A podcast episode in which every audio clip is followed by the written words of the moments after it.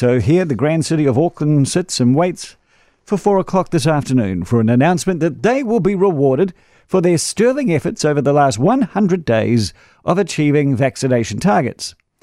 They have been good little hobbits. They've jabbed like their life depends on it. Maybe that's what being locked down for exactly 98 days will do to you.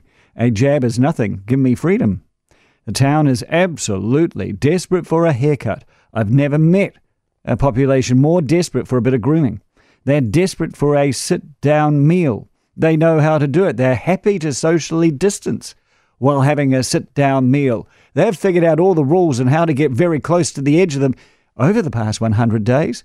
So change them a little bit now. They'll be more than happy. Let's do this. They live in one of the most highly vaccinated cities in the entire goddamn world. But I have bad news for Auckland. The chances of you being given that freedom are very, very low. Not only has the Prime Minister's office hinted that over the weekend, but use your common sense. If the cafes opened on Wednesday under a level 3 3 model, then one and all, vaxed and unvaxed, could swan into a cafe and order their panini and their cappuccino with one sugar. Then, in a few short weeks' time, the traffic light system comes in and suddenly all the unvaxed are refused permission to enter the very cafes they've already been freely entering for the past three weeks. This just won't work. You can't give something and then take it away that quickly. That means, in my opinion, Auckland's freedoms will not be denied today based on vaccination levels and infection levels, but on the efficiency of the bureaucratic rollout.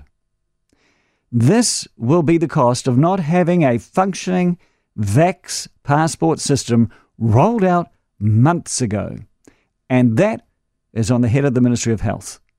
The procurement process, which started back in July, was not contractually finalised until October. This process is a standard process, but these are not standard times. And it's a tale that's been repeated throughout this pandemic. For instance, not much is made of this. New Zealand didn't start its vaccination program until MedSafe authorized the Pfizer vaccine. Compare that with America, who started vaccinating as soon as it was available.